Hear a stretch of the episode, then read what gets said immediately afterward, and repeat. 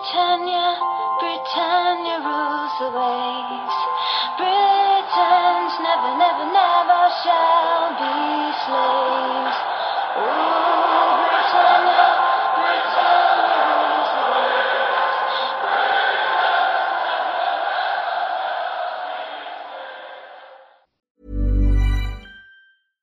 Sandra, and I'm just the professional your small business was looking for. But you didn't hire me because you didn't use LinkedIn jobs. LinkedIn has professionals you can't find anywhere else, including those who aren't actively looking for a new job but might be open to the perfect role, like me. In a given month, over 70% of LinkedIn users don't visit other leading job sites. So if you're not looking on LinkedIn, you'll miss out on great candidates like Sandra. Start hiring professionals like a professional. Post your free job on linkedin.com/people today.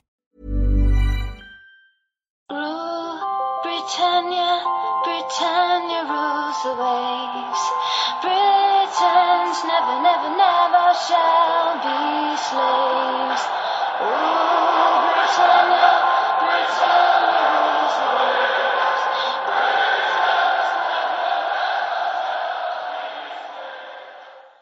Hej och välkomna till avsnitt 34 utav Svenska FPL-podden. Nu förbereder vi oss inför den blanka Gameweeken 31 som vi har gått och väntat på ett, ett tag nu känns det som.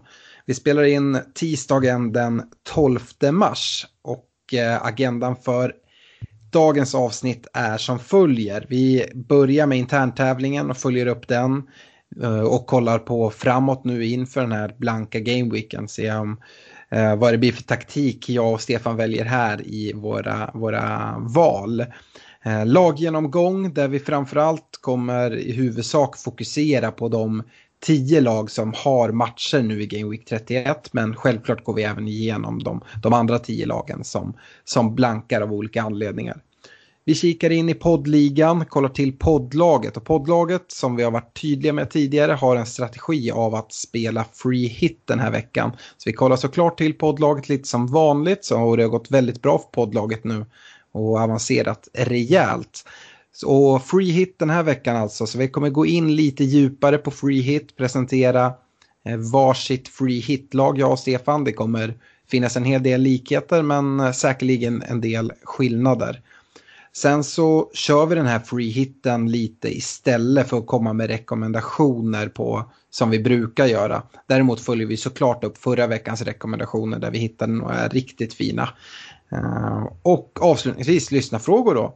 Ehm, jag kan väl börja med att välkomna Stefan och säga lite jobbigt men grattis till vinsten i poddderbyt mot eh, Arsenal United. Ja, tack så mycket och eh, hej allihopa. Eh, den segern satt ju såklart fint, även om om man hade spelat om matchen så kanske det här var ett rätt osannolikt eh, slutresultat eh, om man ska erkänna att eh, det var mycket som gick vår väg just den matchen mot United. Då. Ja, jag kände det att eh, våra marginaler de försvann och vi använde alla marginaler vi hade i Champions League-returen mot PSG så att det var väl inte mer än rättvist. Men det var, var lite synd ur United-perspektiv. Det var en extremt viktig match i kampen om topp 4-platserna och nu eh, håller jag nog Arsenal som absolut favorit till att ta en topp 4-plats och kanske till och med till eh, att och komma trea i, i ligan då Spurs har hackat lite och eh, Arsenal har ett väldigt fint schema kvar nu hela vägen in i, in i mål. Ja, men det känns absolut bra. Det var väldigt skönt att få med sig fyra poäng från eh, Tottenham och United med tanke på hur vi eh, brände en straff där mot eh, Tottenham i förra omgången. Eh, men ska vi fixa den där selplatsen så måste vi få ordning på vårt eh, bortaspel eh, mot slutet av säsongen tror jag. Ja, vi kommer väl till Arsenal sen i laggenomgången. Vi hoppar in och kollar tävlingen. Jag, jag tog ju en vinst den här veckan med, med 2-1 och totalt leder jag med 9-4 då. Det var ju en tight kamp på försvarssidan. Du fick eh, lite, jag tror det måste kän, känns ganska bittert och surt. Eh, jag hade ju valt Trent och du van Dijk så vi hade båda gått på Liverpool-försvarare som inte lyckas hålla nollan. Men Trent blir utbytt innan de släpper in eh, andra kassen så han får ändå två pinnar. Van Dijk får nöja sig med en. Ja, nej, det känns ju bedrövligt. Eh, framförallt med tanke på att eh, Burnleys första mål skulle ju aldrig ha godkänts då Alisson blev överfallen av Tarkovski. Så eh, minuspoäng för van Dijk där känns ju riktigt trist alltså. Ja, fast första målet hade varit rätt ointressant ändå. För att eh, då hade ju Trent fått en nolla och van Dijk hade, det hade varit, varit en större differens egentligen. Eh, ja, jag tänker bara att eh, det som hände nu var ju att van Dijk fick minuspoäng för att de släppte in två. Ja. Och det var på det sättet jag förlorade tävlingen. Ja, absolut. Men annars hade du förlorat den för att van Dijk inte hade fått en nolla och Trent hade fått den. Ja, du tänker så. Ja, just det. Ja. Det har du rätt i. Så ja, där blev, där blev det vinst. På mittfältet så gör du en rejäl utskåpning. Även om mitt val Madison levererar poäng, sex pinnar, så Sterling levererar ju 21 pinnar och är omgångens spelare på alla sätt och vis. Ja, nej, det var ju, det var ju utklassning där. Eh, men det ger ju bara ett poäng som sagt i, i tävlingen. Så eh, det viktigaste var att han tog fler poäng än Madison. Mm. Eh, anfallssidan vann jag och där eh, levererar ju Vardy ordentligt för mig. 16 pinnar medan Kane också levererade men endast 8 pinnar då till dig. Så, så 2-1 som sagt blev det där och 9-4 står det totalt. Så att eh, jag drygar ut lite grann. Eh, men samtidigt så var det jag som hade förtur på Eh, både försvarare och anfallare. Nu är det omvänt här till Game Week 31 och det finns inte alls lika många spelare att välja mellan. Så jag skulle säga att, man, att du har ett litet eh, försprång här. Ja, vi får se. Det, det, det blir spännande. Eh, men eh, jag kan väl börja på backsidan då. Eh, mm. Och eh, där har jag valt in Trent Alexander-Arnold. Det var väldigt väntat. Det ska jag säga är den, den givna spelaren i försvaret den här omgången om man ska välja någon. Uh, jag var ju sugen då att typ göra en omvänd grej att du, som du, att du tog van Dijk här förra veckan. Men han har precis passerat 30% spärren i ägarandel och där har vi satt en gräns. Um, du har börjat kolla på den gränsen nu? ja, jag har missat det här några gånger och du har fått rättat mig. Uh, det var ju väldigt fint att du, du rättade med mig sist. Uh, då kollade jag på, nu kommer jag inte riktigt ihåg, men det var en annan forward. Rob. Robertson var det. Ja, det ja, kanske ja, det var.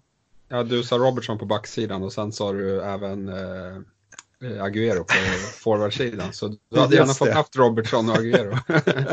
Nej, tack för att du rättar mig. Uh, nu har jag ju koll så jag kan inte välja Trent. Uh, och där tycker jag det är svårt, det är klurigt på backsidan.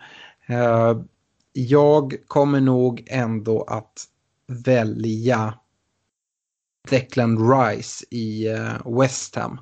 De har Huddersfield hemma. Huddersfield kan ju inte göra mål. Jag tror de står på 15 gjorda mål totalt den här säsongen. Även om jag inte alls li litar på West Hams försvar så ja, de borde ha en bra chans till en nolla.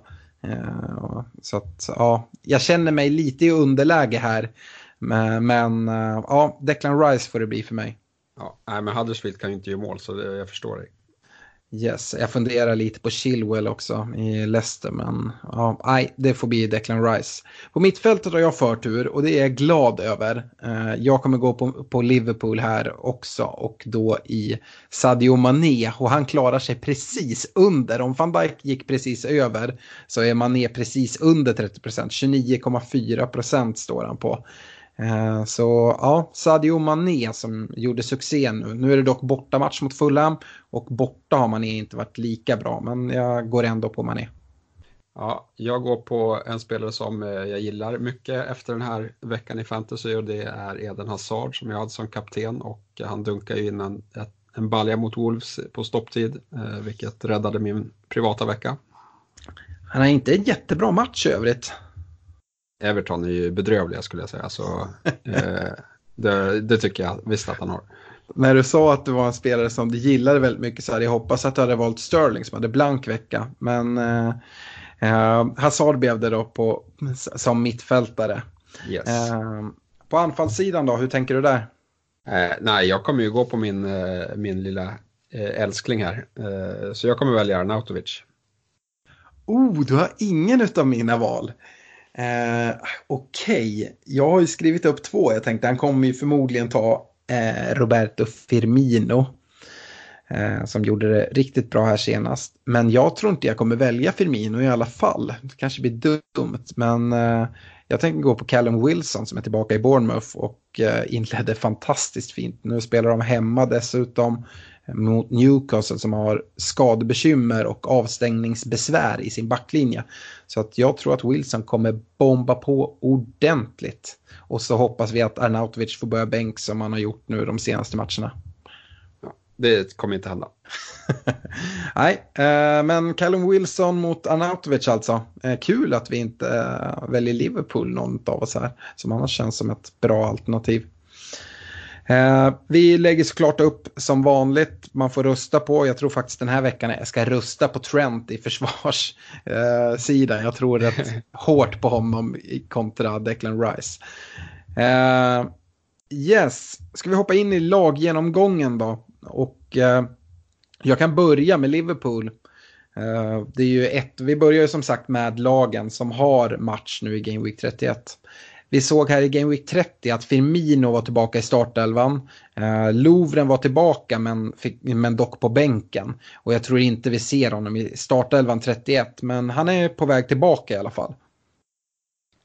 Salah, den, som, eh, den spelare som flest valde som kapten denna vecka, fick nöja sig med en ass samtidigt som de andra offensiva alternativen i Firmino och Mané stod för två kassar vardera. Salah fortsätter dock att imponera i statistiken och det är egentligen konstigt att det inte har resulterat i fler poäng de senaste omgångarna.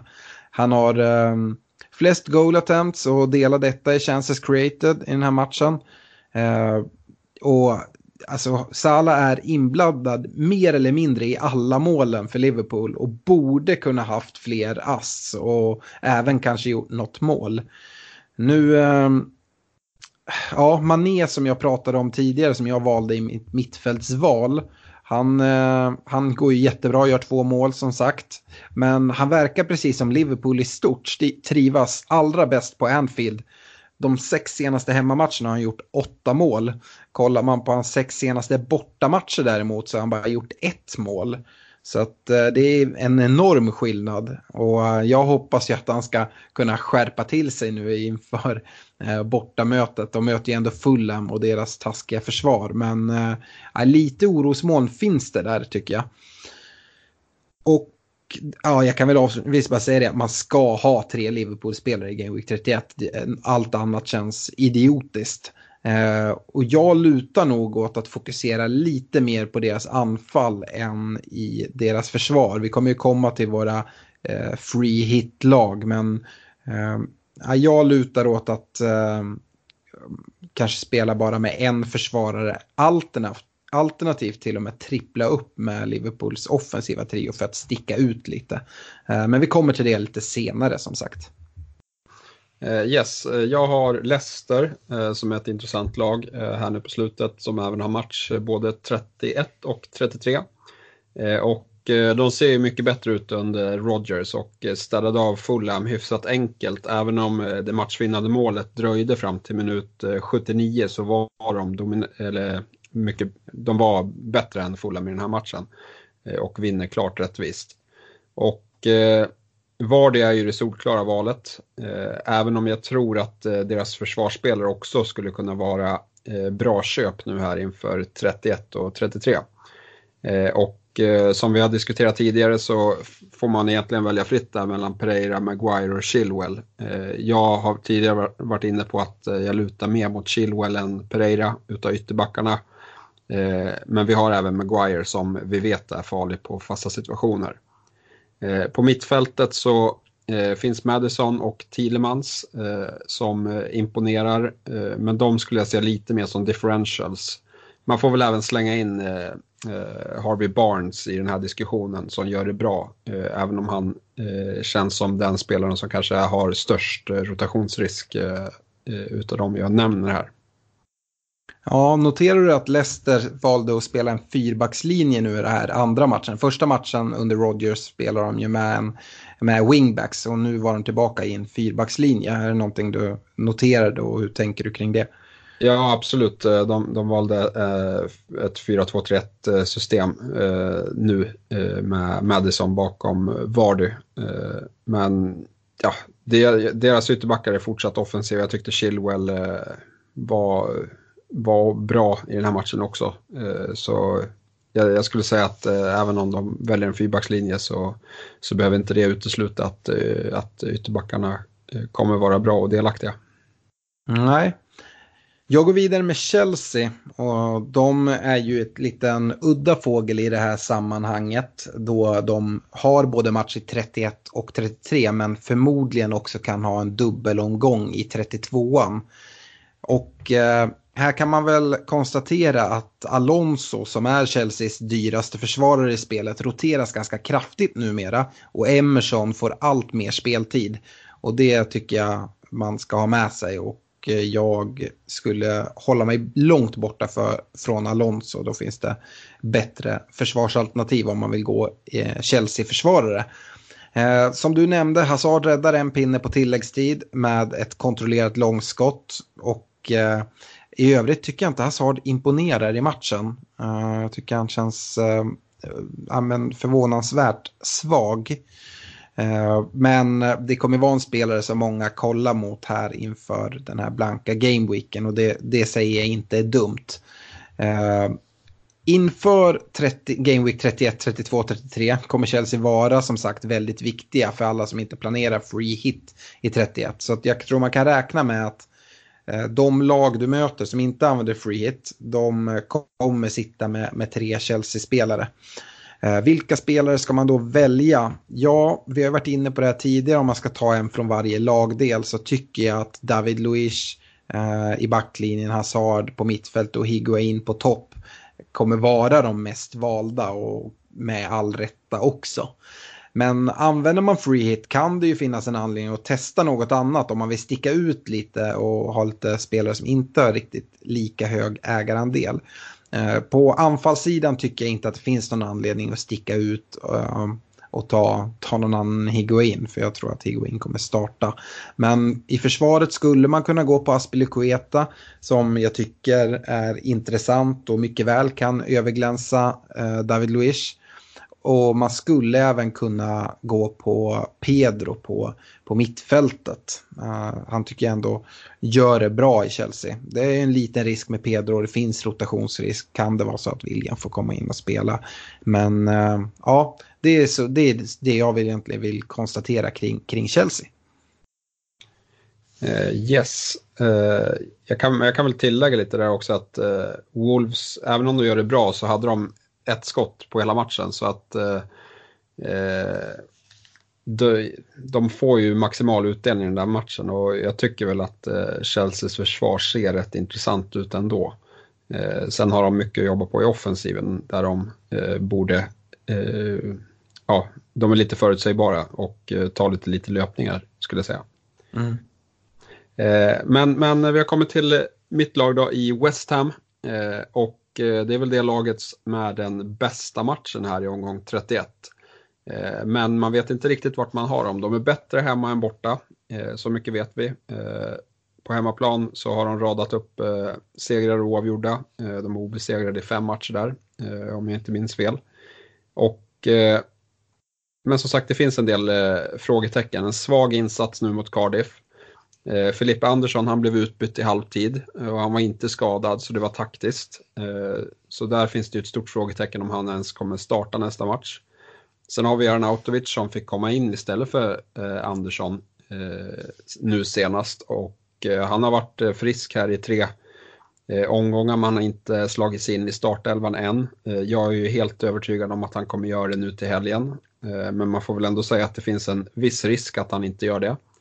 Eh, så om man kollar på de valen som finns så är väl Fabianski i kassen kanske det självklaraste valet här mot ett Huddersfield som har svårt att göra mål.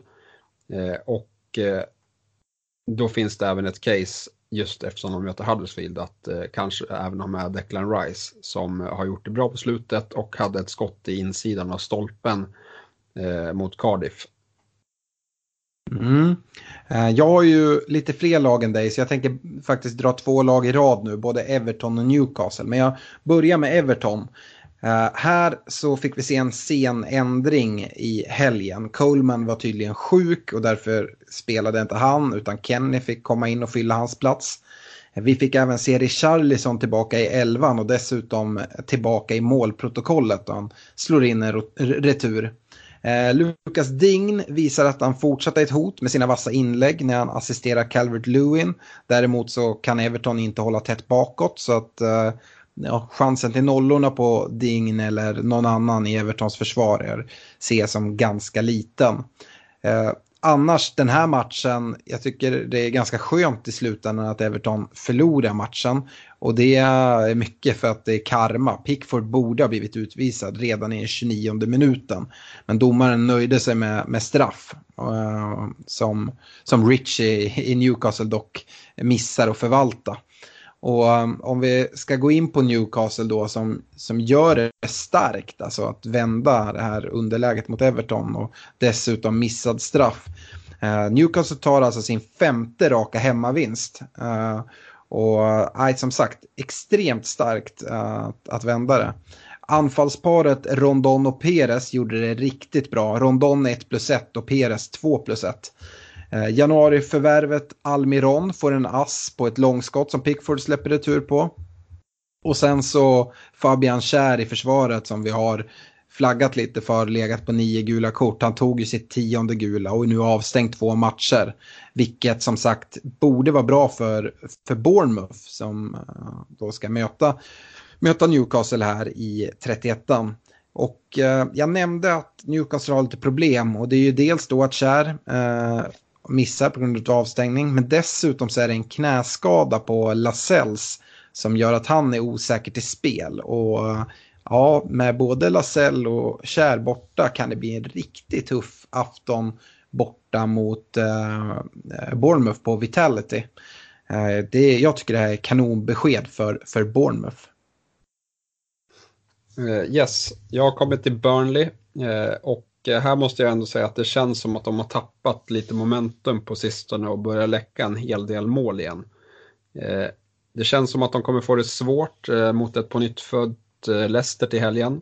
Och därför så tycker jag att de är rätt ointressanta trots att det är ett, ett utav åtta lag som har match i både omgång 31 och 33.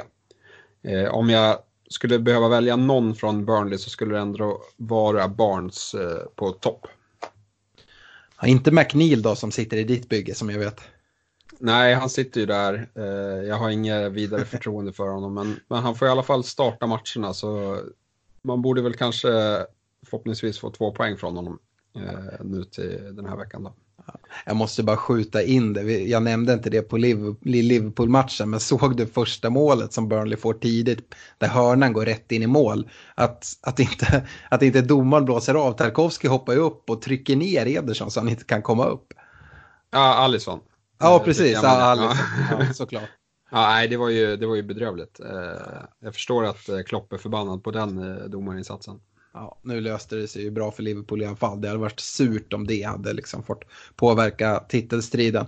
Eh, jag går vidare med Bournemouth som jag precis nämnde då tycker det ser riktigt bra ut inför Game Week 31.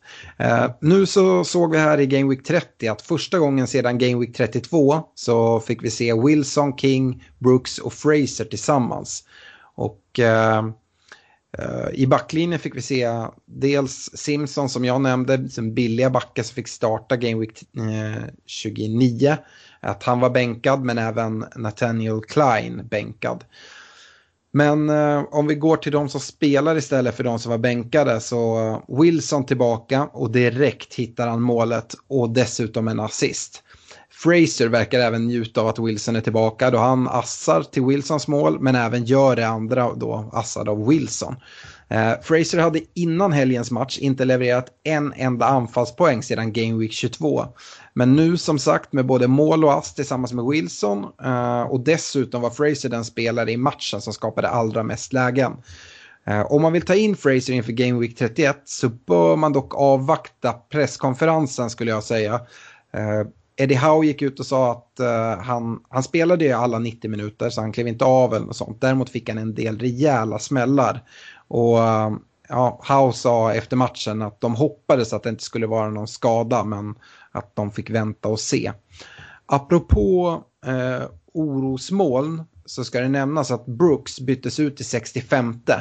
Enligt Howe inte på grund av någon skada men en rejäl trötthet och han nyligen har kommit tillbaka från en skada. Så jag tycker man kan avvakta presskonferensen lite här, både gällande Brooks och Fraser om man ska, ska spela dem. Jag tror, Brooks tror jag kommer spela eftersom han ändå byttes ut i god tid. Uh, Fraser hoppas jag kommer komma till spel. Eh, om vi säger Joshua King då, norrmannen är på topp i Bournemouth. Han tog inga poäng i just denna matchen, men jag tycker inte att han helt ska glömmas bort och förkastas inför Game Week 31 ändå. Han, han, han gör det bra och om man kollar mot Bournemouth försvar så försvarsmässigt inför Game Week 31 så kan Bournemouth absolut vara ett alternativ eftersom de framförallt spelar hemma nu till helgen och de, de är ju riktigt bra hemma. Eh, kollar man bakåt nu så har de endast släppt in två mål de senaste fyra hemmamatcherna. Och det är inte vilket motstånd som helst. Det är alltså Manchester City och Wolves som har gjort varsitt mål på dem. Och sen har de nollat Chelsea och West Ham. Så att eh, Bournemouth hemma, då har de ett rätt bra försvar. Eh, kollar man på försvaret så Artur Boruc i mål tycker jag är ett vettigt alternativ att kolla mot. I, eh, det kommer ju komma till free hit-lagen men uh, han kostar ju bara 4,0 dessutom. Jag tror det finns ganska goda chanser till, till en nolla. Om man istället ska gå på försvarsspelare så har du ju Ake i mittförsvaret som är ett, ett hot på fasta uh, och chans till nolla. Klein som var bänkad nu den här matchen, han kommer ändå in i, i slutet på första uh, halvlek på grund av en skada på, på Smith som kommer att vara borta några veckor. Så att Klein kommer också starta, så det kan också vara ett alternativ. Ehm, ja, och eh, som vi har nämnt tidigare, om man inte kollar bara för free hit-lagen så eh, Bournemouth har ju ett riktigt jävla kanonschema resten av säsongen. Så här behöver man inte vara orolig och bara att, att man ska ta in någon för, för Game Week 31 utan det är spelare man kan sitta lugnt med här i, i några, i ganska, ja, egentligen resten av säsongen. Yes, hade du några fler lag som spelar i omgång 31? Ja, är du tömd där eller? Jag har Huddersfield kvar också. Jag har ett lag till och det, de heter Fulham och där har jag skrivit Stay Away. Eh, de, de är helt bedrövliga skulle jag säga. De, de släpper till så mycket chanser mot eh, Leicester så att, eh, att de håller matchen i liv i 79 minuter är bara ett under. Och deras mål kommer från en lång boll som Chilwell helt missbedömer och eh, där, eh, jag kommer inte ens ihåg vad han heter, eh, går och skjuter ett skott som tar på Maguire och går i mål. Så nej, inget ordnat anfallsspel heller. Men eh, dina gamla fantasyfavoriter är Mitrovic och Chambers då? Chambers bjuder ju på ett mål i den här matchen eh, och eh, Mitrovic, visst han, han får väl slita där men han, han de, de är för dåliga på att skapa chanser helt enkelt. Så han får nicka lite från eh, straffområdeslinjen och hoppas att den går i mål. Men, men det är inga kvalitetslägen han får. Nej, ja, och du säger stay away från Fulham och jag ska prata lite om Huddersfield nu.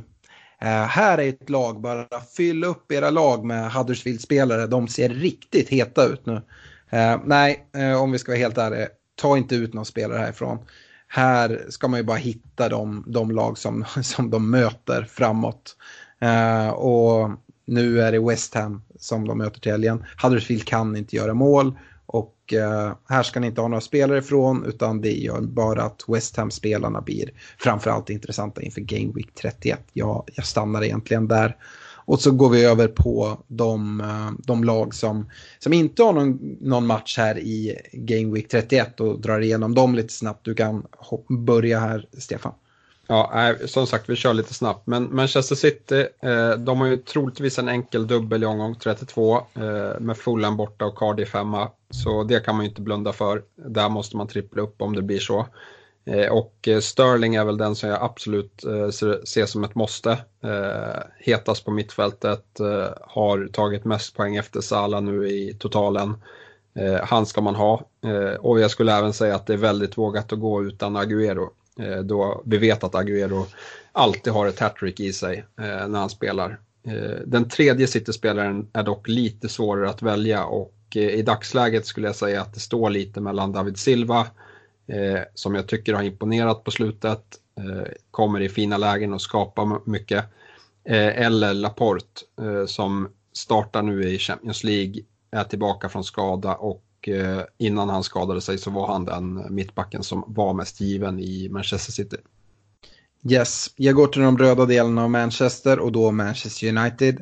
Eh, Matic tillbaka nu senast mot Arsenal och eh, orosmolnet för Pogbas djupare position försvann i alla fall tillfälligt. Eh, dessutom så skulle jag tro att eh, Herrera är tillbaka snart på mittfältet och skadesituationen börjar lättas upp lite hos United. En annan spelare som är tillbaka är Martial. Han fick dock börja på bänken och eh, Dalot eh, fick fortsatt förtroende out of position i en offensiv roll. Men frågan är hur det kommer fortsätta nu när Martial är tillbaka. Eh, Lukakos målform tog en paus men lägen saknades knappast. Och sen så skulle jag ändå vilja nämna Marcus Rashford. Han har känts uddlös de senaste matcherna och det var ungefär samma här mot Arsenal.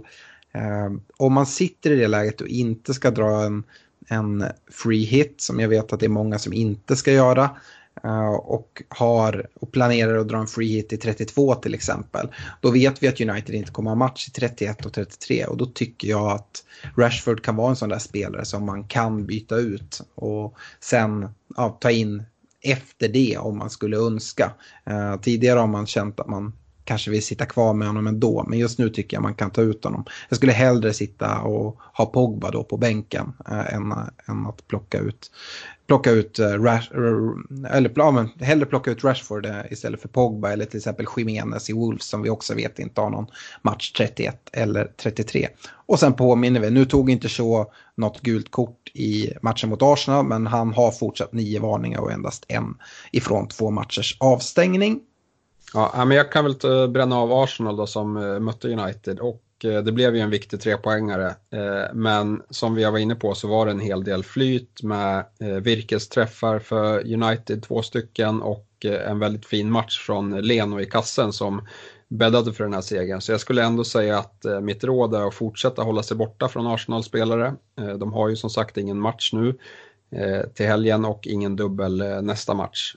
Så Eh, därför tycker jag att man ska hålla sig borta. Eh, om man inte håller med mig då tycker jag väl ändå att Lacazette och Kolasinac är de två som eh, känns eh, eh mest spännande eh, då Mkhitaryan har dragit på sig en eh, ryggskada. men jag fortsätter tjata om att Europa League Eh, kommer troligtvis bränna en hel del energi då Emery eh, verkar som att han kommer fortsätta ställa upp ett starkt lag, även om att det kanske vore bättre nu att fokusera på ligan när man har sånt fint läge och ta en topp 4-plats där. Ja, nu, nu torskar ni 3-1 mot Rennes här i första mötet i Europa League också, så att det kanske inte blir så långt äventyr i alla fall. Vi får väl se om ni klarar av att vända det. Jag måste bara säga det, jag tyckte att eh, Emery verkligen har lite flyt. Jag tycker han verkar väldigt passiv i sin matchcoachning. Jag tyckte att United Eh, fullständigt när, när Arsenal leder med 1-0 och, där i, och börjar ju jättebra men om vi säger liksom i början av andra halvlek då blir de ju fullständigt överkörda och det var bara en tidsfråga när det skulle bli något mål och Leno räddade flera gånger. Att man inte plockar ut Özil eller liknande och sätter in någon mer defensiv spelare. Jag tycker det var extremt eh, konstig matchcoachning. Eh, nu blir ni ju inte straffade men eh, hur ser du på, på matchcoachningen? Eh, nej, det var märkligt för att Emery har ju visat tidigare att eh, han eh, ändrar ju på friskt. Han har gjort flest byten eh, i, om man ska säga, efter 45 minuter i hela ligan. Eh, så det var väldigt märkligt tyckte jag också när jag satt och kollade på matchen att eh, han inte gjorde någonting där. nu kom vi undan med det men jag vet inte varför. Han har ju bevisat tidigare att han, att han är villig att göra tidiga förändringar. Så. Mm. Uh, jag går vidare med Wolverhampton i alla fall. Vi släpper Arsenal där för ett tag. Uh, om uh, Game Week 29 var ett oerhört roterat Wolverhampton med Patricio, Doherty, Johnny, Neves, Motinho på bänken så var denna vecka mer som vi vant oss att se dem med alla de här fem spelarna tillbaka i startelvan. Dock så vill jag höja en varningens finger för Wolves och deras rotation framåt. Eh, då de befinner sig lite i ett ingenmansland där de inte kommer blanda sig in i topp 6-striden och heller inte riskerar att tappa så många placeringar neråt. Jag är övertygad om, om att vi kommer få se fortsatt rotation, speciellt om de tar sig förbi United i FA eh, Cups kvartsfinalen, vilket inte alls är omöjligt om de presterar bra mot eh, topplagen. Så jag tror att allt krut kommer läggas, i, läggas där och i, i närheten av fa Cup-matcherna så kommer det rotera. Så han är inte rädd att rotera uh, Doherty och Johnny och de här spelarna som ägs av väldigt många fantasy managers. Så det ska man uh, ha med sig. Annars kan man väl bara säga det att eh, uh, Jimenez och Jota de fortsätter att hitta varandra.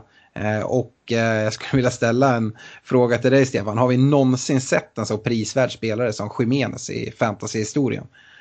Nej, eh, han, han gör ju verkligen sitt pris, eller vad, vad, ska man säga, han, han, han skulle kunna kosta 10 miljoner och han skulle fortfarande vara intressant. Liksom. Ja, alltså det... Så, nej, väldigt fin spelare det målet de gör, han gör här, han har väl lite flyt, men, men han sätter den ändå. Så, mm. eh, och, och, han är en väldigt, väldigt fin bonusspelare som vi ser. Han får två bonus eh, igen.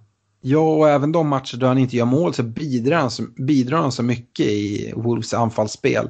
Så att ja, jag är verkligen uh, imponerad. Nu är han inlånad från Benfica. Jag vet inte hur det ser ut där om de har någon uh, köpklausul eller så. Men det borde ju vara topprioritering från Wolverhampton att försöka knyta till sig honom uh, fast. Det är ju endast Agüero, Aubameyang och Kane som har fler poäng bland forwards än Jiménez. Så det är lite annan prisklass kan man säga. Uh, yes, var du klar med Wolverhampton där? Absolut. Ja, uh, då har vi kommit till Spurs och de får ju verkligen kämpa för att behålla sin Champions League-plats nu efter torsken mot Southampton. Eh, och jag skulle säga att deras spelare endast är intressanta om de får en dubbelomgång här i omgång 32. Eh, och det är väl just nu Kane som eh, känns hetast tillsammans med Fertongen som verkar ha bra form i backlinjen. Annars så är det väl Alli som kan bli en bra differential då han gjorde comeback från skada och assade Kane direkt. Son, där verkar dock trenden vara fortsatt nedåtgående och eh, jag tror väl även att Spurs kommer få betala för att de gick vidare i Champions League med lite trötthet och rotation mot slutet av säsongen här. Mm. Anar vi en St. Tottenhams Day i, i år eller? Eh, ja, men det kan det mycket väl eh, bli. Eh, det tror jag. Spurs ska ju möta både Liverpool och City på bortaplan. Så det ska ju mycket till om inte det blir två poängtapp i alla fall. Ja, men det var ett tag sedan sist. absolut. absolut. vi går vidare här. Crystal Palace har jag uppskrivit som nästa lag. Eh, och den målvaktssituationen var ju lite oklar men uh, Hennessy får inte förno- förnyat förtroende trots att han gjorde det bra sist utan vi får återse Guaita i kassen. Uh, Sloop fortsätter spela out of position, denna gång på mittfältet istället för som ytterforward. Eh, orättvis torsk senast skulle jag säga med två riktigt bra avslut från Brighton som, som ställer till det. Eh, Townsend fixar en straff som, ja, vem om inte Milovojevic stensäkert som vanligt från straffpunkten dunkar dit den. Eh, har du någon koll hur många straffmål den här karln har gjort eller? Är det inte 17 stycken? Eh, precis. Eh, sedan Premier League-debuten, och det är alltså februari 2017, så det är bara två år, har han gjort mål på 17 straffar. Och det är nio fler eh, mål på straffar än någon annan eh, har gjort under den tiden. Det är rätt jävla sjukt alltså. Och jag säger så här att de som redan nu har gett upp den här säsongen och blickar fram till nästa år, då det kommer komma VAR in i eh, Premier League och videodomare, då det kommer se väldigt mycket straffar. Ja, alltså jag vet inte, prissättning på Milovojevic, den lär väl ligga på 10 då, eller? Ja, jag vet inte hur mycket extra straffar de får. De kanske får några straffar som eh, de har fått som blir bortdömda också. Ja, i och för sig. Samtidigt så tror jag att det har att göra mycket med deras kvicka ben på Townsend och Saha i, eh, på topp där. Absolut. Eh, ja, men då fortsätter jag med Brighton då, eh, som, som tog den här orättvisa segern. Och eh, där finns, vi har fortfarande inga besked kring eh, deras dubbel eller trippelvecka.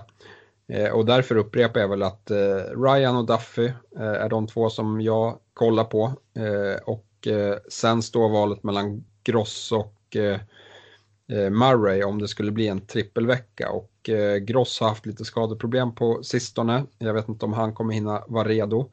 Murray däremot, hans forwardskollega Andon gick sönder på uppvärmningen senast, vilket gjorde att eh, Murray fick spela och han gjorde ju även mål med ett riktigt, riktigt klassavslut. Eh, så det kanske talar till hans fördel om Andon blir borta ett tag. Yes, har du hört något om han är borta en längre tid eller får man avvakta och se? Nej, jag tror man får avvakta där. Jag har inte hört några uttalanden i alla fall. Nej. Jag går vidare med Cardiff som är sista laget som jag har uppskrivet. Och eh, där har vi också skador då. Det är Sol Bamba som eh, bekräfta, är bekräftat nu att han missar resten av säsongen på grund av den knäskada han drog på sig. Inte så positivt för Cardiff och deras annars lite darriga försvar. Eh, fortsatt jobbigt spelschema för Cardiff framöver gör att jag inte vill ha någon spelare härifrån. Eh, men Kamarassa har jag redan. Och han tar ju ändå deras straffar och gjorde mål i helgens match också. Däremot så byts han ut lite skadad. Han har ju haft en del skadeproblem med sin vad. Så att, ja, jag vill lite se vad som händer och vad de har för bedömning på, på den här skadan nu. Uh, yes, gällande Camarassa så har jag läst att uh, det ska ha varit kramp i alla fall. Men, men vi får väl se vad, om, det utvecklas på något annat sätt. Ah, Okej. Okay. jag har Watford här som näst sista lag eh, och det, jag skulle säga att det är ytterligare ett lag som behöver en bekräftad dubbelvecka för att eh, kännas intressanta just nu.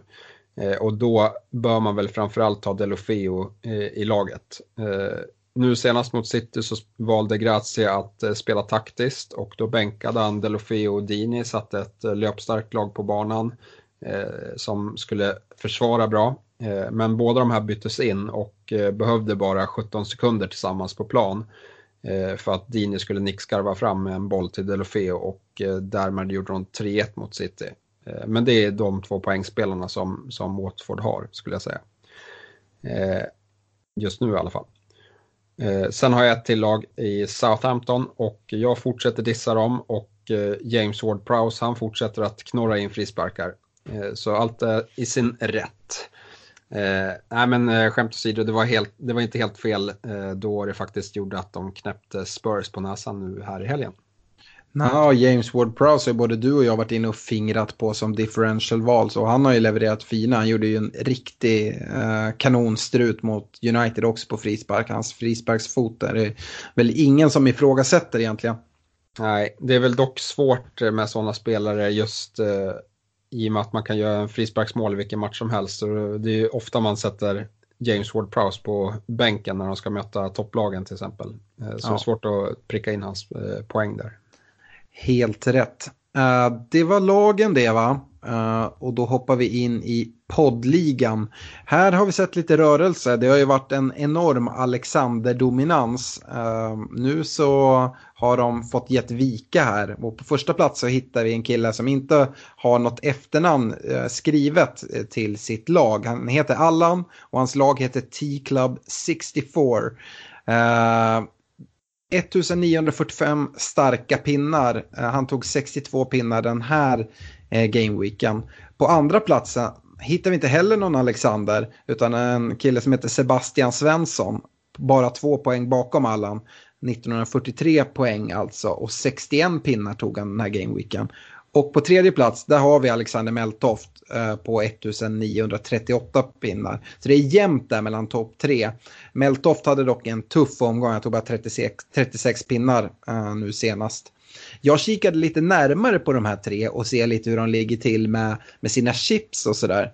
Eh, Allan som leder har använt både sitt wildcard och sin triple captain. Och när jag säger wildcard så menar jag såklart det andra wildcardet som man fick här efter årsskiftet. Eh, Sebastian Svensson har använt eh, wildcard och triple captain även han, men även free hit. Och Alexander Meltoft har endast använt bench boost.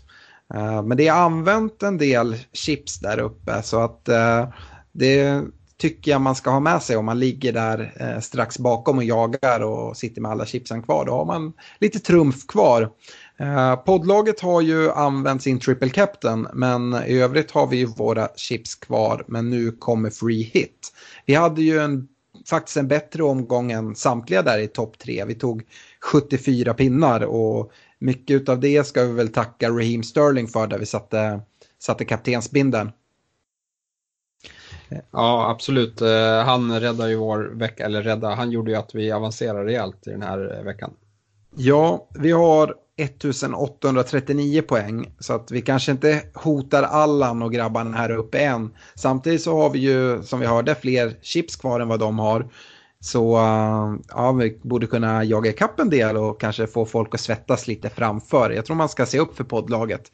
Nu, eh, nu ligger vi på plats 43 i ligan men totalt i, ehm, i världen så gick vi från plats 21 000 ner till 12 000. Så att topp 10 000 är målet eh, för säsongen och så högt in som möjligt. Och jag tycker det ser, känns positivt. Eh, vad säger du? Jo, absolut.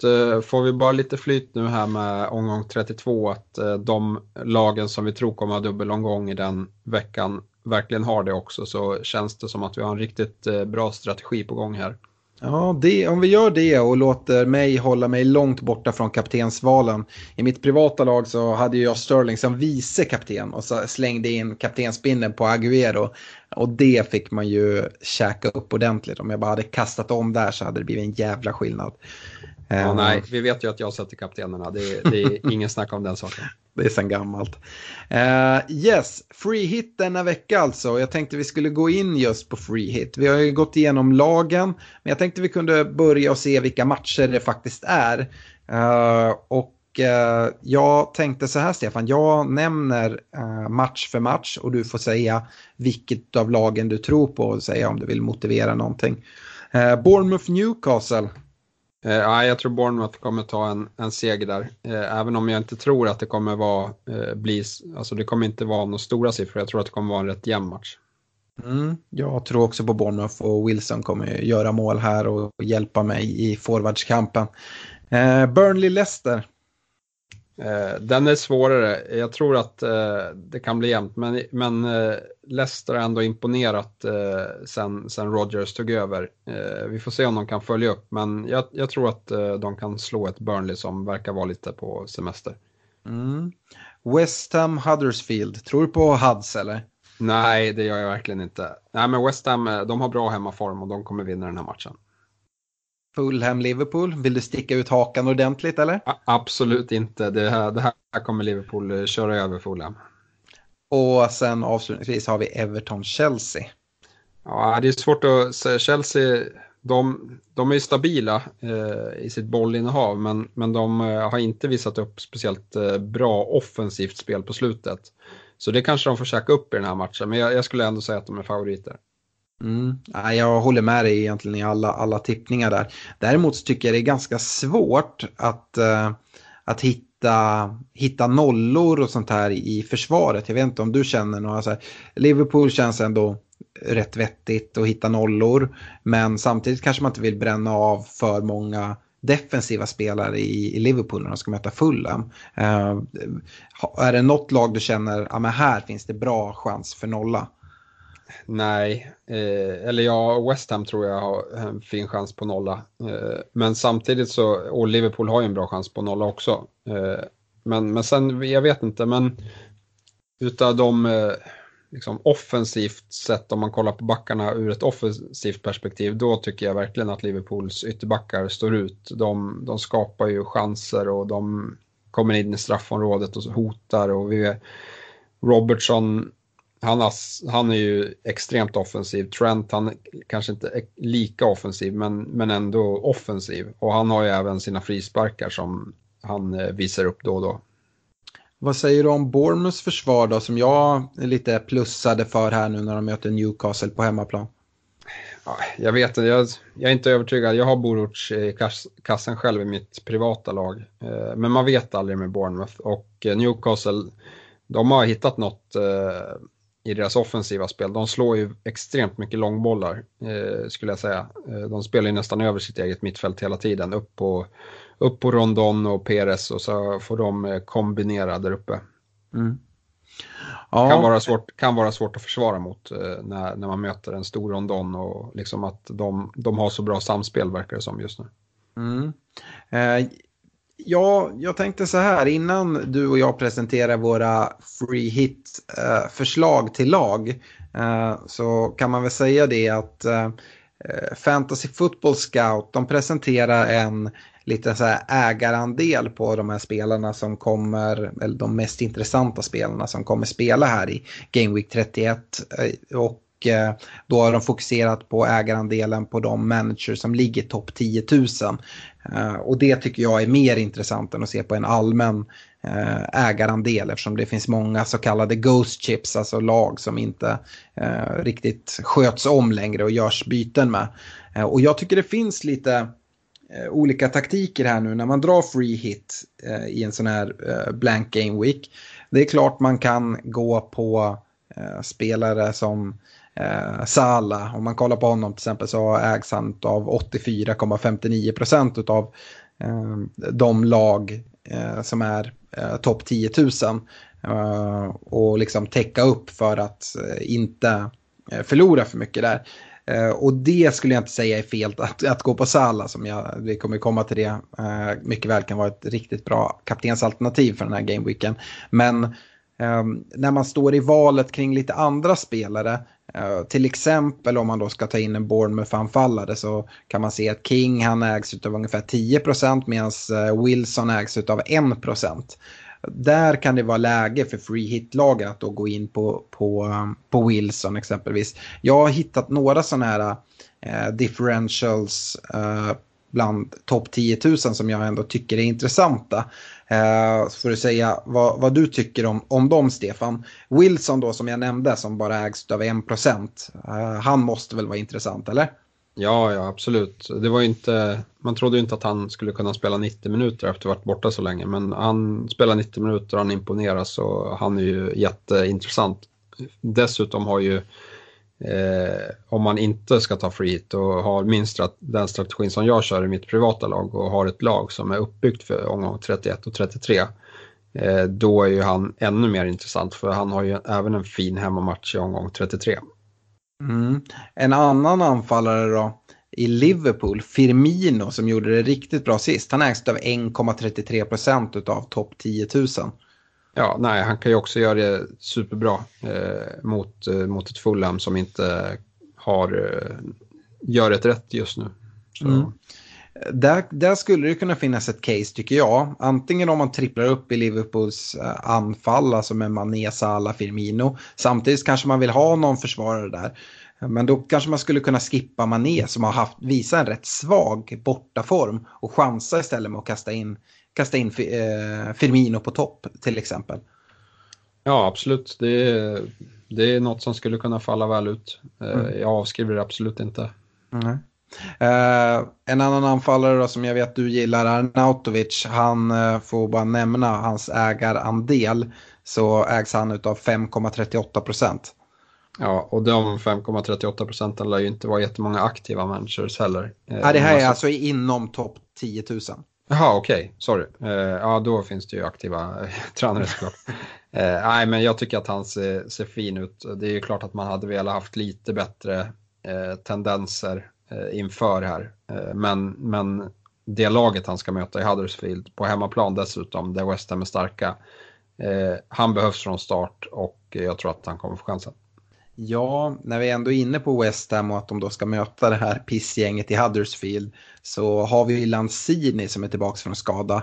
Han ägs ju av väldigt få, 1,73 eh, procent. Ja, eh, han, han, är en duktig fotbollsspelare men jag vet inte om han är en jättebra fantasyspelare. Eh, jag, jag, jag, ser han nog mer, lite mer som en eh, tredje, tredje assare om man ska säga så.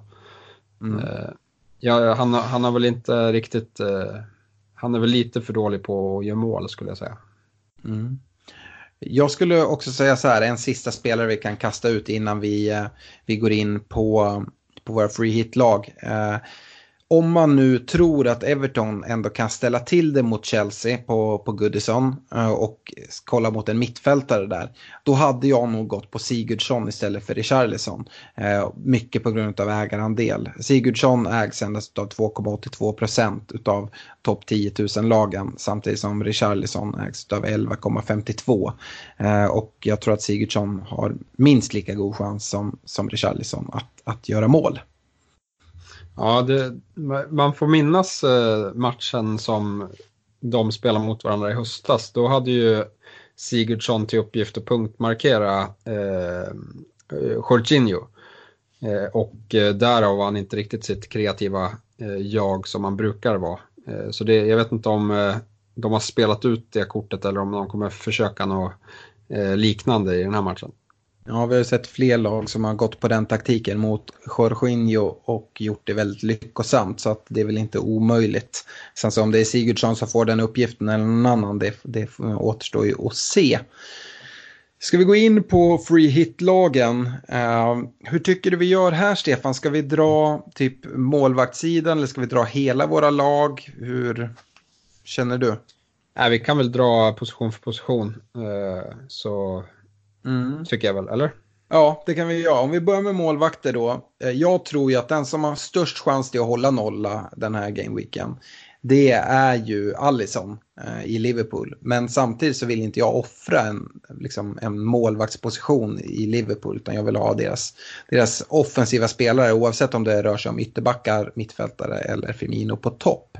Så att eh, Annars om man kollar då, jag tycker att Boruc är ett bra alternativ. Dessutom kostar han 4,0. Jag väljer nog Fabianski i första hand då som möter Huddersfield dock. Så att eh, Fabianski kommer stå i kassen om, om man ändå ska ha en andra mål som man kostar 4,0 och spelar i Bournemouth tycker jag att man kan ta honom. Skulle det vara så hemskt att Fabianski skadar sig på uppvärmningen så kan man lika gärna eh, ha eh, ha Boruc då på bänken. För jag tycker att annars så tycker jag inte att man ska lägga så mycket pengar på sina bänkspelare. Det räcker kanske att ha en eh, vettig bänkspelare. Annars eh, har du ju free hit-lag så du ska ju ta ut ett lag där du har eh, spelare som du verkligen tror på och som kommer spela. Men eh, Fabianski och Boruc är ju mina val eh, på målvaktssidan om man ska ha två målisar. Yes, vi kan väl säga de här free hit-lagen vi har tagit uh, ut, vi har haft samma budget för dem och det är poddlagets budget och vi i poddlaget har väl gått upp en del i pris så vi kanske har lite mer pengar än, än vad några av er lyssnare har uh, till godo. Uh, men båda de lagen som vi har tagit ut här, de, de ryms inom, inom den budgeten i alla fall. Mm. Jag har valt Fabianski som min startande målvakt och jag har valt Adrian, eh, West Hams eh, reservkeeper som bänkspelare i, i det fallet att Fabianski skulle gå sönder på uppvärmningen eller något sånt. Vad kostar Adrian? Eh, är han billigare än 4,0? Nej, han kostar 4,3. Ja. Så det är 0,3 mer. Men ja. jag vill gärna ha en målvakt från, från West Ham. Ja, snarare för att de möter Huddersfield än för att du vill ha en målvakt från West Ham antar jag. Ja, absolut.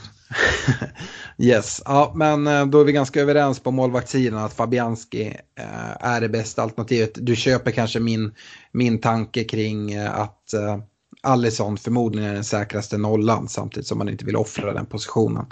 Nej, jag tycker Liverpool har väldigt fin, fina spelare i övrigt som man vill ha. Mm.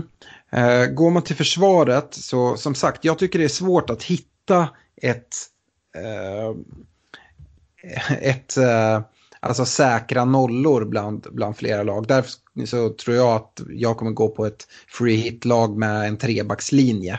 Eh, och då har jag kollat åt eh, Trent, eh, Luis i Chelsea och Declan Rice i i West Ham. Sen så har jag bänkspelare, har jag ytterligare en West Ham-försvarare i Diop och dessutom Stankovic från Huddersfield. Han är ju extremt billig och kommer sitta längst ut på bänken. Men han har ju startat nu på senare tid så han startar ändå. Så att, eh, ja, Stankovic, jag tror han kostar 3,9 i försvaret eller något sånt.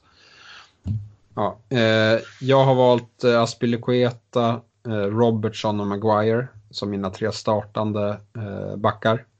Eh, och på bänken så har jag, först på bänken i det här fallet skulle jag sätta Declan Rice och sen har jag bara tagit någon billig rackare som eh, jag inte bryr mig om egentligen för att två bänkspelare tycker jag man klarar sig med här. Mm. Och det är Connolly som kostar 3,8. Ja, har man, har man uh, utrymme så kan man ju gå upp på Stankovic så han kostar 0,1 mer och spelar i Huddersfield. Å andra sidan ska det väl, alltså väldigt mycket oflytt till om du ska behöva använda alla tre avbytare. Så det är nog ganska saksamma. Um, men det som är intressant här på försvarssidan det är att eh, vi väljer lite olika spelare. Eh, framförallt så väljer vi från samma lag om vi kollar Liverpool och Chelsea. Du går på Robertson istället för Trent och du går på Aspilicueta istället för Luis. Hur gick tanken där? Eh, nej, men det, det, kan ju gå hur som helst. Eh, såklart. Men jag tycker att Aspilicueta har imponerat på slutet och han slår fina inlägg mot, eh, mot Higuain. Så där tror jag att eh, det kan bli en assist. Men vi vet ju att Luis slår också fina crossbollar från, från sin eh, backposition. Så där, han kan ju också göra ass. Mm. Och det är väl samma sak med Liverpool-backarna, Robertson och, och, Trent. Båda, båda har ju eh, framförallt assist i sig, men, men även mål. Vi såg ju här till exempel ett läge nu från helgen där Trent slår in ett jättefint inlägg som Mané fläker sig fram och slår i ribban men bakom honom så hade Robertson haft upp ett mål eh, i en bättre position med bättre balans. Så de, de kan ju assa varandra också. Mm. Jag kan väl argumentera lite för, för min sak då. Jag, jag tycker ju att Robertson också är ett jättebra alternativ såklart.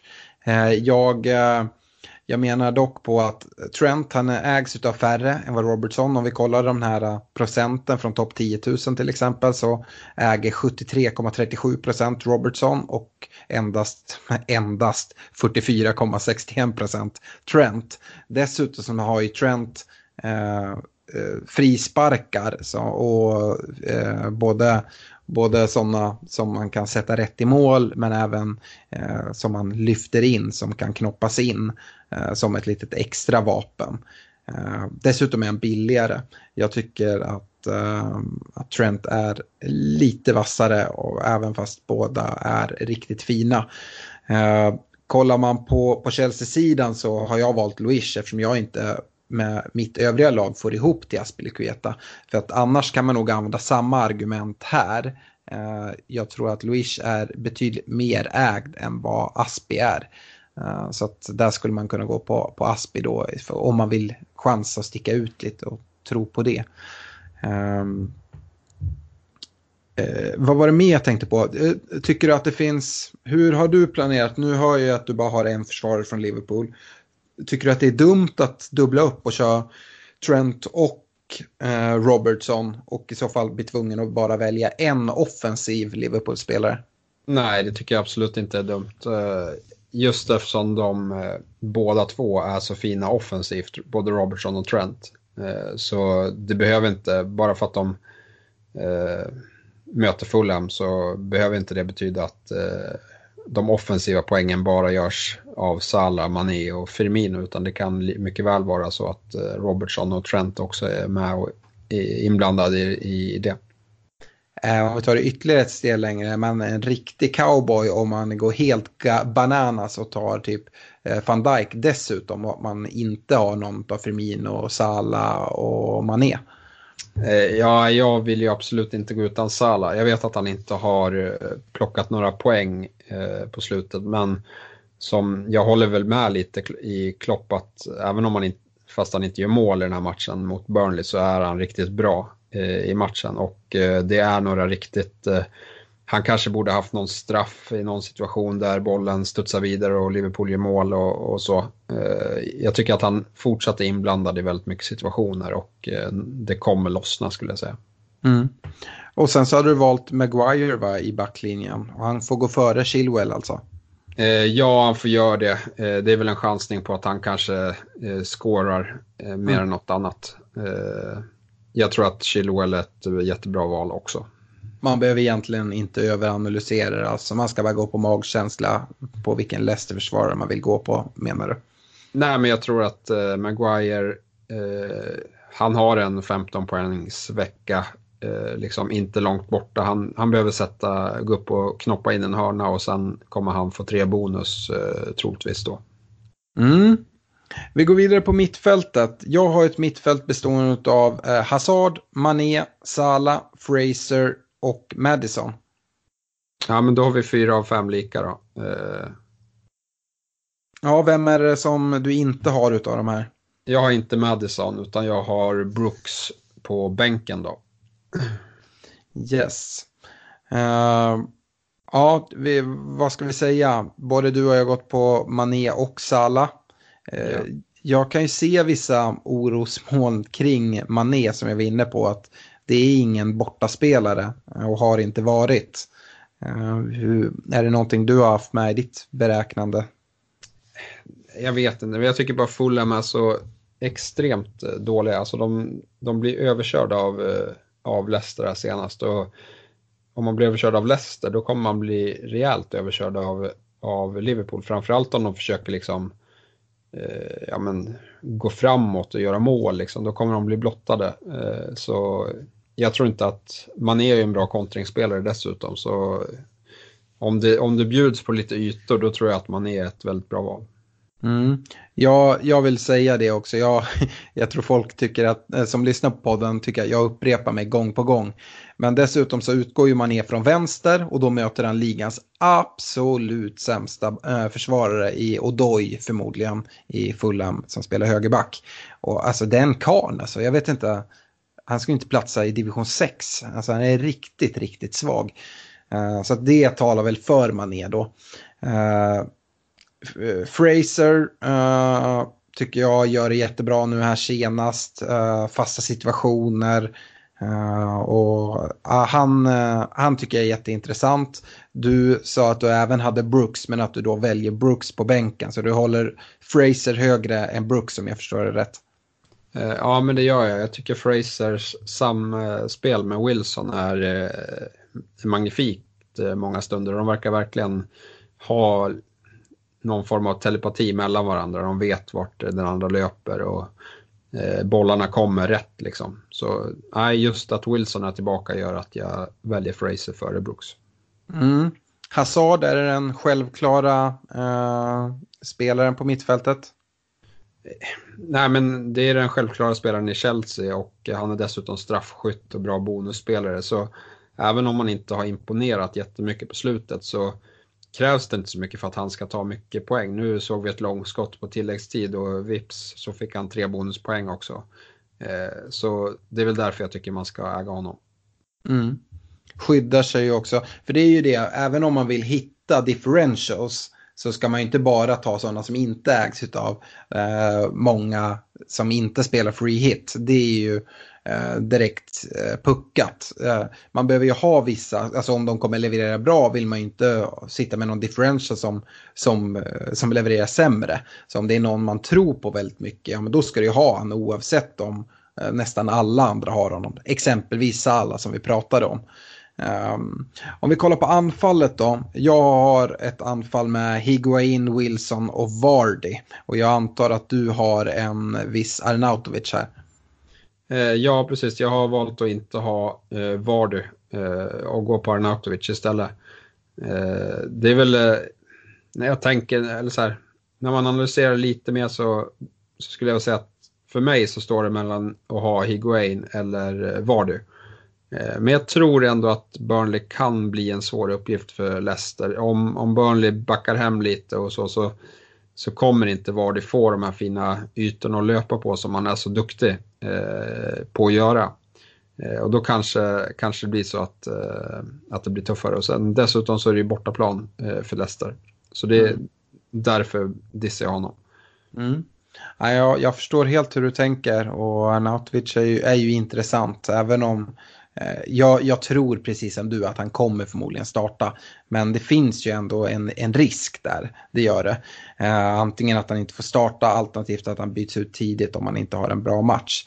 Men eh, eh Vardy, det som talar för honom, även om då Eh, Burnley skulle backa hem och göra det tajt i sitt eget straffområde, det är ju att det borde kunna uppstå lite straffsituationer och då vet vi att Vardy är straffskytt. Precis som vi nämnde att Hazard är straffskytt så, så har man ju det hos, hos Vardy också. Eh, så det skulle väl kunna tala för att Vardy kan gå före Higuain eh, om man nu vill ha in, in Arnautovic istället. Yes. Eh, det var egentligen våra lag. Jag har ju ett alternativt lag till det här också. Och det är att man eh, istället för, eh, för Higuain eller Vardy spelar Firmino. Och då behöver man ju, behöver man ju ta, ta ut någon i någon Liverpool-spelare. Och där skulle man kunna gå helt utan defensiva alternativ från Liverpool, ta ut Trent och spela Chilwell exempelvis. Det räcker vår budget till. Ehm, då har man dock ingen Liverpool-försvarare. Och, ja, fördelen med Liverpool-försvararna är att det finns väldigt stor chans till att de håller nollan. Eh, och de kan mycket väl ge offensiva poäng också. Så att det, är, det är en risk att gå utan. Men samtidigt så ibland så, så måste man chansa. Det kan ju bli riktigt bra. Skulle det vara så att Liverpool släpper in en boll, vilket inte alls är helt omöjligt skulle jag säga. Eh, så eh, de som sitter där med både Trent och van Dijk eller Trent och Robertson eller liknande någon kombination. De får inte så mycket poäng samtidigt som du då förhoppningsvis får en hel del poäng av de offensiva spelarna. Det, det är en chansning såklart men eh, det kan vara ett alternativ. Jag tycker, tycker Firmino känns lite förbisedd i, i många free hit-lag som, som diskuteras. Nej, men det, det gör han nog och det beror väl lite på det här, samma som Arnautovic har som problem att han har varit lite skadad på slutet. Han har eh, fått hoppa in från bänken några gånger och eh, gjorde, nu fick han starta och gjorde två mål. Eh, så det är, väl, det är väl lite därför eh, folk har tvekat mot honom. Mm. Är eh, Salah det självklara kaptensalternativet eller finns det någon anledning att kolla mot någon annan? Nej, jag skulle sätta den på Sala eh, ändå. Eh, även om min vice kapten skulle vara Arnautovic, eh, som, som jag även har valt i tävlingen. Mm. Ja, jag, jag backar det. Jag, jag kommer sätta min bindel på, på Sala. Uh, sen vet jag inte vad det är värt efter mina kaptensval från tidigare, men uh, det är i alla fall vad jag kommer göra. Jag, jag har någon känsla av att det kommer lossna för, för Salah i, i den här matchen och att det kan mycket det kan komma ett antal mål från hans fötter. Ja, vi får se. Vi får väl följa upp det här i nästa poddavsnitt, vilket uh, utav våra free hit-lag som tog uh, mest poäng. Ja, jag behöver ju dock sätta en till spelare på bänken. Jag sa att jag kör en trebackslinje så att Diop och Stankovic är på bänken. Uh, men uh, jag ska, vi kan göra så att vi lägger ut eh, varsitt free hit-lag i, eh, lite närmare eh, precis innan deadline eh, som vi får stå för. För det är möjligt att vi får lite information på presskonferenser och sånt. Säg att Fraser nu till exempel inte kommer till spel och sådär. Eh, så kan vi lägga ut, eh, ut det på, på vår Facebook-sida. Så eh, är det de, de lagen vi följer upp snarare än de så exakt som vi har diskuterat nu. Men det är ju så här de kommer se ut. Det här ska vi dessutom formera till ett gemensamt poddlag som väljer att spela free hit. Se hur vi kommer överens där. Du kommer ju slåss järnet för Arnautovic så där får jag nog vika mig skulle jag tro. Ja, vi, där får vi också se vad, vad Pellegrini säger på presskonferensen. Om det finns någon minsta hint om att Arnautovic inte kommer starta då, då är han inte värd eh, att chansa med skulle jag säga. Nej, absolut. Uh, Ska vi lämna free hit där? Det kommer återkomma till lite free hit när vi kommer till lyssnarfrågorna. Men innan vi hoppar dit så ska vi gå igenom förra veckans rekommendationer. Eh, och eh, det var lite, lite blandat. Backsidan träffade vi inte riktigt, riktigt rätt. Eh, du rekade för att bygga ett lag för 31 och jag för att bygga mot 32. Du rekade Chilwell i Leicester, två pinnar blev det. Eh, dessutom så spelade ju Leicester med en fyrbackslinje nu senast, det har vi redan pratat om. Eh, Otamendi valde jag från City, han spelar ju, fick två pinnar. Däremot är ju Laporte tillbaka så att ja, jag vill gärna ta tillbaka den där reken. Det, vi hade ju vissa indikationer på att, uh, på att Laporte skulle kunna vara borta lite längre.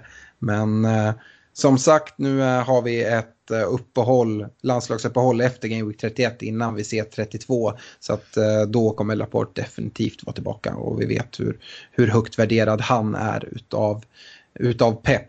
Har du något att tillägga där på, på backrekarna? Nej, men om man ska ta Chilwell så var det lite olyckligt. Det var han som eh, missbedömde en lång boll och gick bort sig. Och det var därför Fulham kunde göra mål. I övrigt skapade de inte så mycket så då hade de troligtvis fått en nolla. Mm.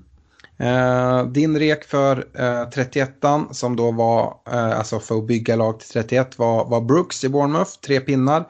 Och min, min rek på 32 var Sterling som, ja, det finns inte så mycket att säga om honom. Uh, han får sitt hattrick. Vi kan väl i och för sig diskutera det, det, det första målet som uh, bryter dödläget i matchen som Sterling får. Jag vet att du Stefan var extremt upprörd. Du har ju varken uh, Sterling eller Aguero i ditt privata lag. Ja, nej, det, och jag tror inte att de hade gjort eh, tre mål på Watford heller om, om det där målet hade underkänts. Utan det, Nej, jag tycker domaren ska bli avstängd. Jag vet inte vad han sysslar med. Linjedomaren gör det ju klockrent. Han, han eh, spottar situationen, ser att Sterling är en meter offside, vinkar av målet.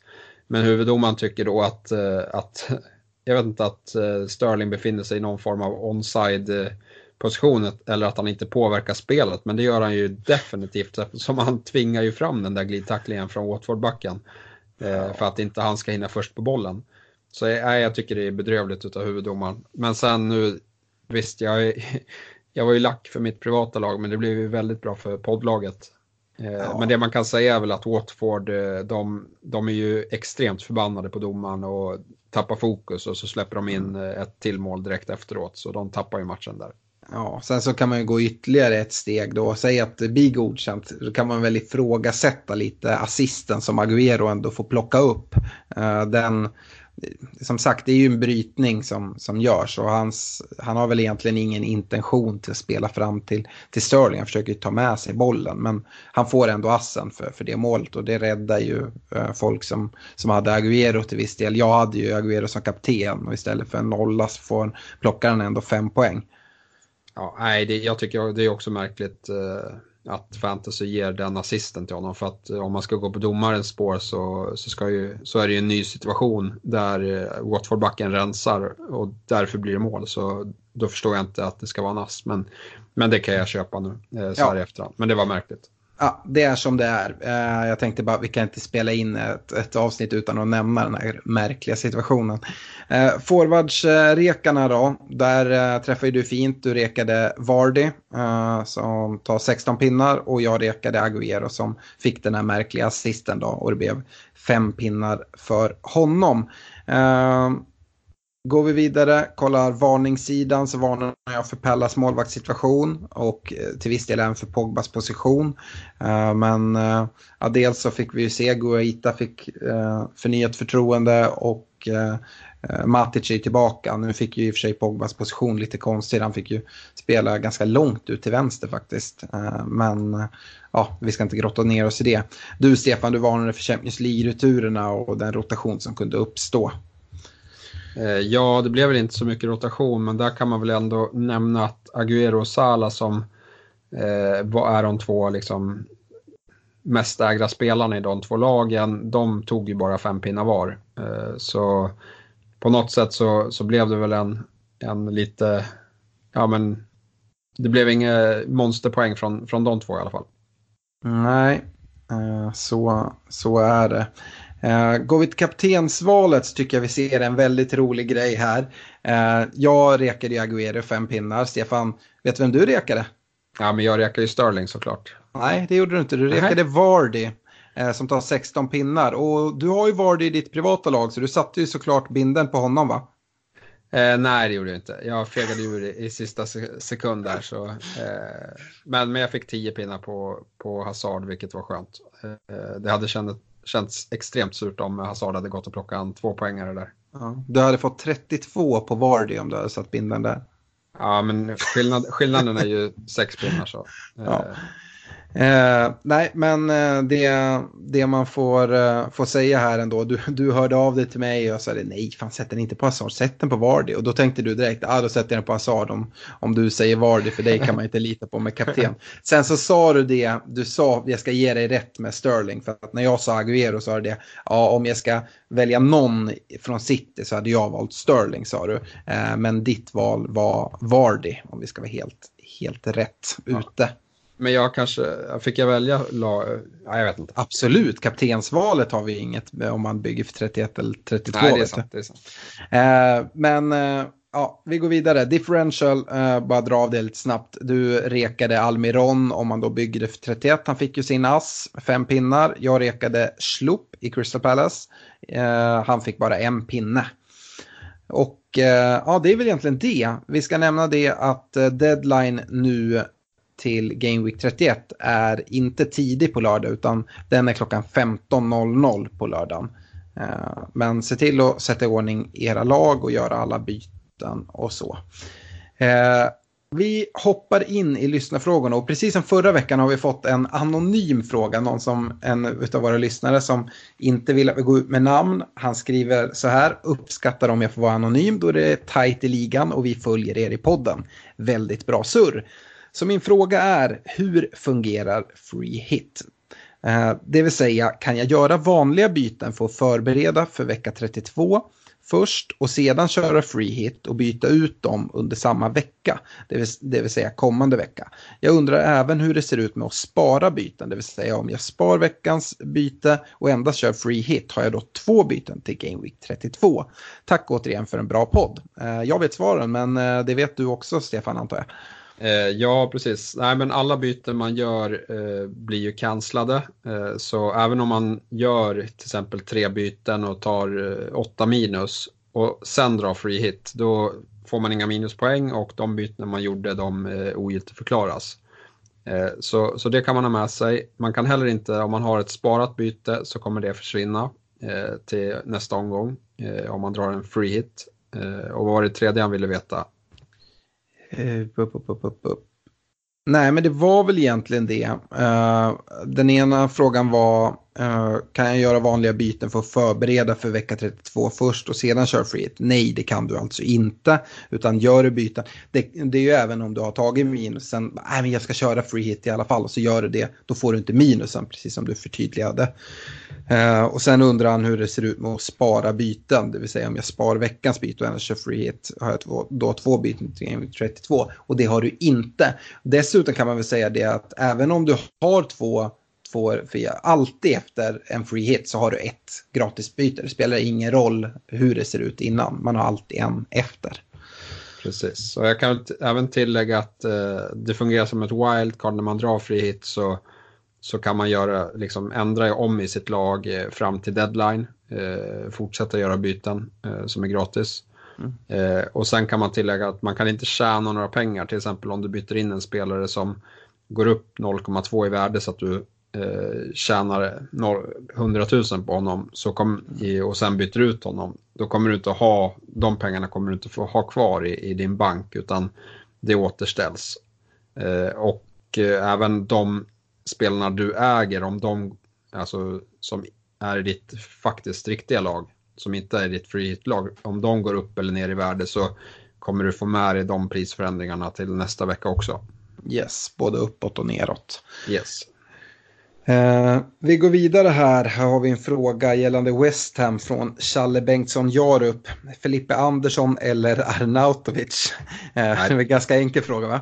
Ja, solklart Arnautovic. Jag, jag, nu, visst, Andersson kanske får, får, får, nytt förtroende från start, men han har ju sett iskall ut och jag skulle säga att det är mycket större risk att han sitter bänk än att Arnautovic sitter bänk. Mm. Han skriver även det, Fabianski är ju given i mål och vi har ju redan tagit den målvaktsdiskussionen och vi, vi backar ju det och tycker att Fabianski är ett av de bästa alternativen i, i kassan. Uh, Anton Persson skriver, är det värt att ta minus fyra för att ta ut Dign mot Maguire eller Luish? Jag har 11 spelare redan inför denna omgång och likaså för Game Week 33. Ja, det är svårt utan hans lag. Han kanske har 11 spelare, men han kanske, det kanske är några som är osäkra om de ska starta och så. Uh, men om han har 11 spelare som, där, där det finns stor chans att alla kommer starta, då är det nog dumt att ta minus skulle jag säga. Eh, ja, det är, det är min och dessutom, tanke i alla fall. Dessutom få ta ut Dign. Dign kommer ju starta mot Chelsea. Uh, jag hade aldrig tagit, tagit det minuset. Uh, jag tror väl kanske inte att Everton håller nollan, men det vet man aldrig. Blir det så att de lyckas plocka bort Jorginho, uh, som de mycket väl kan göra, så får Chelsea inte igång sitt spel. Everton hemma på Goodison. Dessutom som sagt kan Digné eh, få assist. Jag hade inte tagit minus då.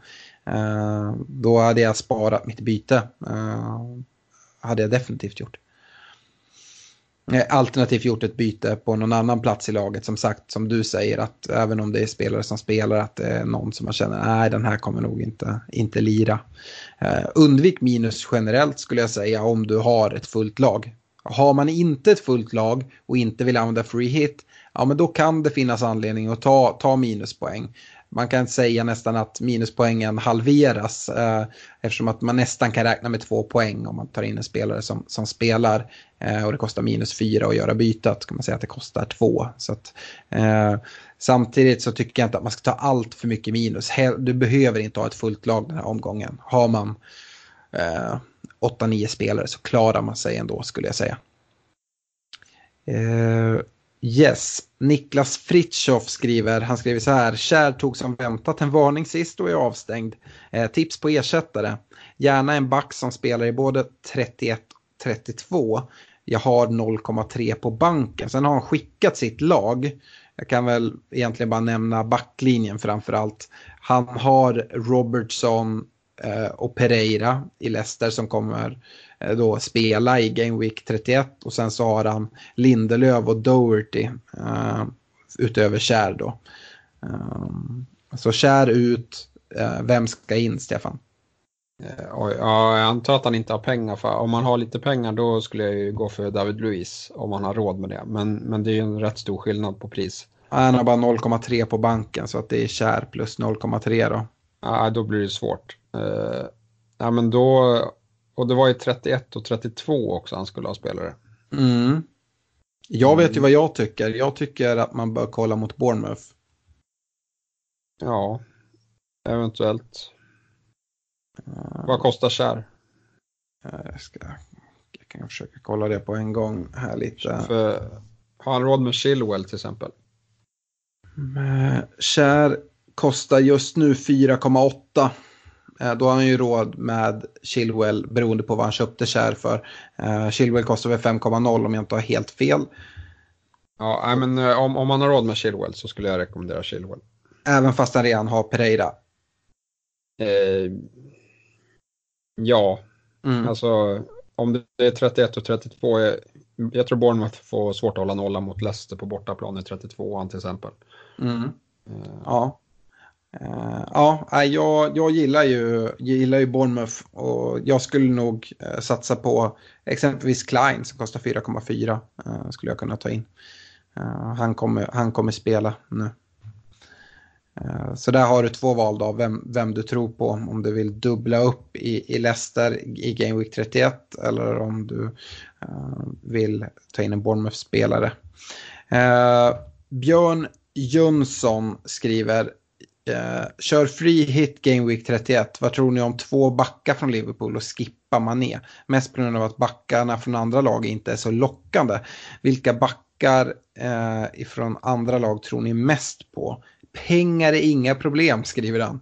Röda mm. pilar sex veckor i rad. Hjälp! Ja, då, det var illavarslande. Nej, men är, man, han är absolut inte dum om man går på två Liverpool-försvarare. Det är väl mer eh, liksom jag tror att de flesta kommer köra två Liverpool-försvarare den här veckan. Eh, och det är ju då eh, ja, men Trent och Robertson som, som känns bäst. Eh, och vi har ju varit inne mycket på det att Mané har varit bra på Anfield men inte lika bra borta. Så det skulle kunna vara en blank för Mané och eh, en nolla för, för Liverpool. Och då är det absolut inte dumt. Nej. Eh, jag håller med om där att det är svårt att hitta backar från andra lag eh, som är lockande. Vi har ju nämnt lite andra backar så att jag tror att den frågan behöver vi inte bolla upp igen. Jag kom på det däremot, eh, det som talar för Robertson jämfört med Trent. Det är ju att precis som Mané så spelar ju Robertson ute till till vänster och då möter Odoi ute på kanten som är en eh, riktigt klappusel. Så att eh, ja, det kan ju vara eh, kan ju vara något plus för, för Robertson. Eh, Fredrik Halsius då. Kan det vara idé med triple captain på Liverpool-spelare i Game Week 31 då många andra förmodas köra free hit för att kunna sticka ut lite?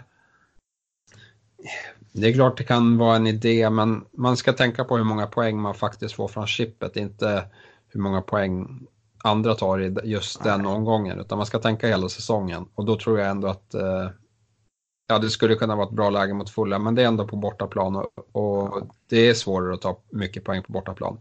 Kör den istället i omgång 36 när Liverpool har Huddersfield på hemmaplan.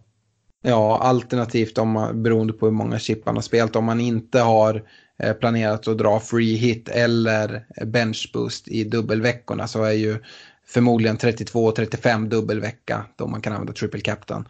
Så att eh, jag hade inte använt triple captain. Jag skulle starkt avråda det från Game Week 31. Även om det såklart kan vara så att eh, det lossnar ordentligt för Salah och gör hattrick och då är det ju såklart bra att ha dragit den här. Men eh, nej, eh, jag, jag skulle absolut inte använda triple captain i Game Week 31. Eh, en sista fråga då. Eh, den kommer från Fredrik Norrström. Han skriver så här, vem hade ni bytt ut av Doherty, Rashford och Agüero inför Game Week 31? Och sen så skriver han att han planerar då att använda Free Hit Game Week 32. Och vem hade ni ersatt med? Han skriver dessutom, jag har redan tre Liverpool-spelare och Rondon som tredje anfallare. Och sen har han några egna förslag. Doherty mot Ake?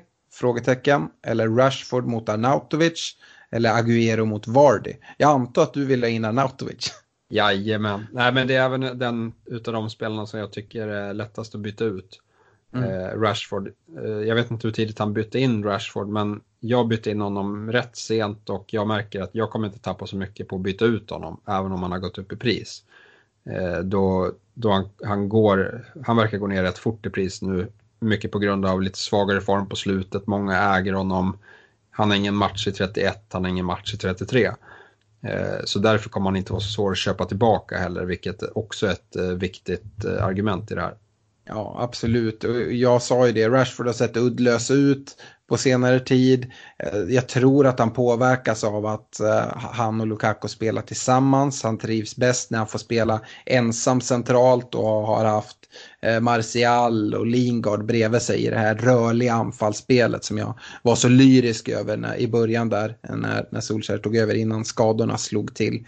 Eh, så att Rushford Rashford tycker jag absolut man klarar sig utan. Skulle man verkligen, verkligen vilja ha honom i en dubbelvecka i 32an så planerar han ju ändå att köra, köra free hit så han kan ju lätt ta in honom då. Eh, Agüero, eh, han är ju samma egentligen som eh, som Rashford, men han vill man ju ha verkligen. Doherty kan jag förstå att man överväger lite grann. Jag tror som sagt att vi kan få se mer rotation från, från Wolves. Men å andra sidan, han ser ju allt annat än uddlös ut när han väl spelar eh, jämfört med, med Rashford. Så att, eh, jag tycker dels vem man helst vill byta ut, ja men då är det Rashford. Och eh, mot någon annan anfallare, ja Arnautovic kan man absolut gå på. Eh, jag antar att han har har eh, Liverpool-spelare i övrigt. Annars är Firmino ett annat alternativ också. Vi har ju nämnt vilka, vilka anfallare vi tror på här inför Game Week 31. Eh, bra, ska vi avsluta där då Stefan och eh, önska alla stort lycka till nu inför Eh, Game Week 31 då vi kommer börja se att nu har vi kommande omgångar där, där chipsen kommer flyga åt alla håll med free hit och sen i 32an kommer det vara en hel del free hit och det kommer vara triple captain och bench boost och det kommer hända en hel del. Vi kommer dessutom få, få lite besked här nu hyfsat snart om hur eh, Game Week 32 kommer att arta sig, hur många dubbelmatcher vi kan förvänta oss. Och eh, Sen ska vi bara ge en heads-up till alla där ute att eh, passa upp nu, se upp för poddlaget. Vi, vi kommer ordentligt. Ja, absolut. Lycka till eh, och ha det bra. Hej då! Hej!